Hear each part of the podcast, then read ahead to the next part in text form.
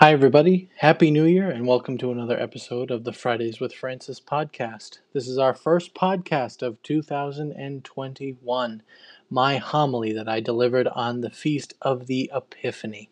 I hope you enjoy it, and we'll see you soon. Bye bye.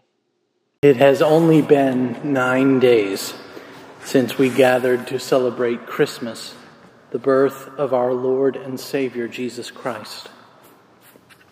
I love celebrating Christmas. I think we all do. However, many have forgotten that Christmas is not just a day, it's an entire season. In fact, today is the climax of the Christmas season, the Feast of the Epiphany. Today, we celebrate that Jesus was born not just to be a Savior for the Jewish people, but also to be the Savior for everyone for all nations. So, brothers and sisters, go outside, pull your Christmas tree off the sidewalk. We are not done with Christmas yet.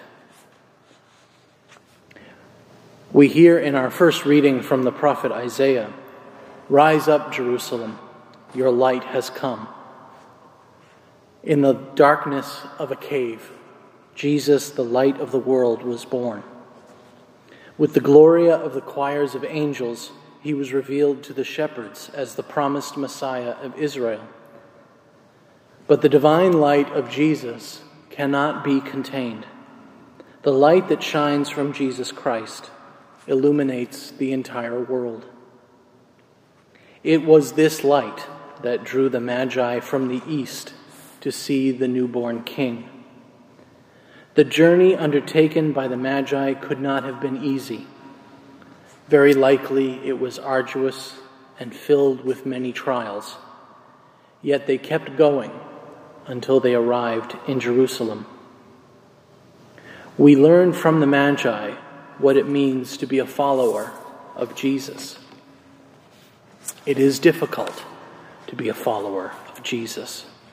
The path which we must the path which we must follow is not always straight and easy, but often takes twists and turns.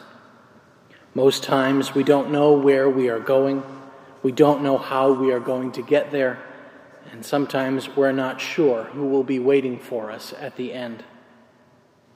We must always remember that on the path of Christian discipleship, Christ lights our way. Christ smooths out jagged paths. Christ is the one waiting for us when we arrive in Jerusalem.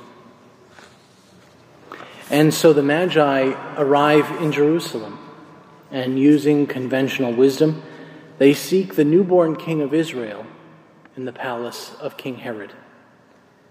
But Christ, who became poor for us, is not found there. Instead, the Magi meet King Herod, who takes a sinister interest in this star of wonder. Herod walks in darkness and does not recognize the divine light of the Messiah.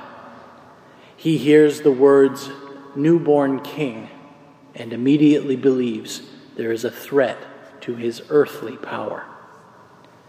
Herod's response to this threat is commemorated in the Feast of the Holy Innocents, which we just celebrated a few days ago. The Magi, temporarily waylaid by Herod and his scholars, continue along the way and arrive in Bethlehem. What do they do when they arrive? St. Matthew tells us in his Gospel this morning they were overjoyed at seeing the star, and on entering the house, they saw the child with Mary, his mother. They prostrated themselves and did him homage. Then they opened their treasures and offered him gifts of gold, frankincense, and myrrh. We are shown by the Magi that we, when we encounter Jesus, the light of the world, we should offer him appropriate praise, worship, and homage. And that is why we are here today. Gathered around this altar, we worship the newborn King who became a human being so that we might enjoy eternal friendship with him. We receive the, blood, the body and blood of the King who lowered himself so much so as to be born in a stable. Our encounter with this light of the world changes us. It reorders our priorities and shows us that in addition to our worship, we should offer Him all that we have, spiritually and materially. The Magi presented the Holy Family with gold, frankincense, and myrrh, all items that were not easy to come by or inexpensive. And they were given without expecting anything in return. Now, we may not have gold, frankincense, or myrrh to give. They can't exactly be found at Target, Walmart, or on Amazon. But the gift of the Magi shows us that we should freely give Jesus whatever we have. What can we give? Well, Pope Francis presents us with an interesting viewpoint. He says, Having come to Jesus after a long journey, the Magi do as he does they bring gifts. Jesus is there to give his life. They offer him their own costly gifts. We give a gift pleasing to Jesus when we care for a sick person spend time with a difficult person, help someone for the sake of helping, or forgive someone who has hurt us. These are gifts freely given. Today, let us look at our hands, so often empty of love, and let us try to think of some free gift that we can give without expecting anything in return. That will please the Lord.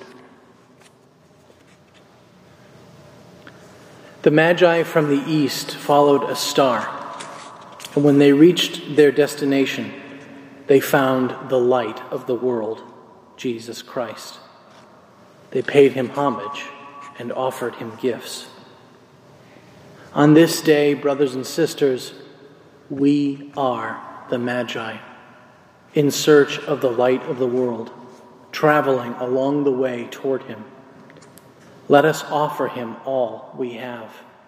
Let us offer him our prayer, our worship, and our love.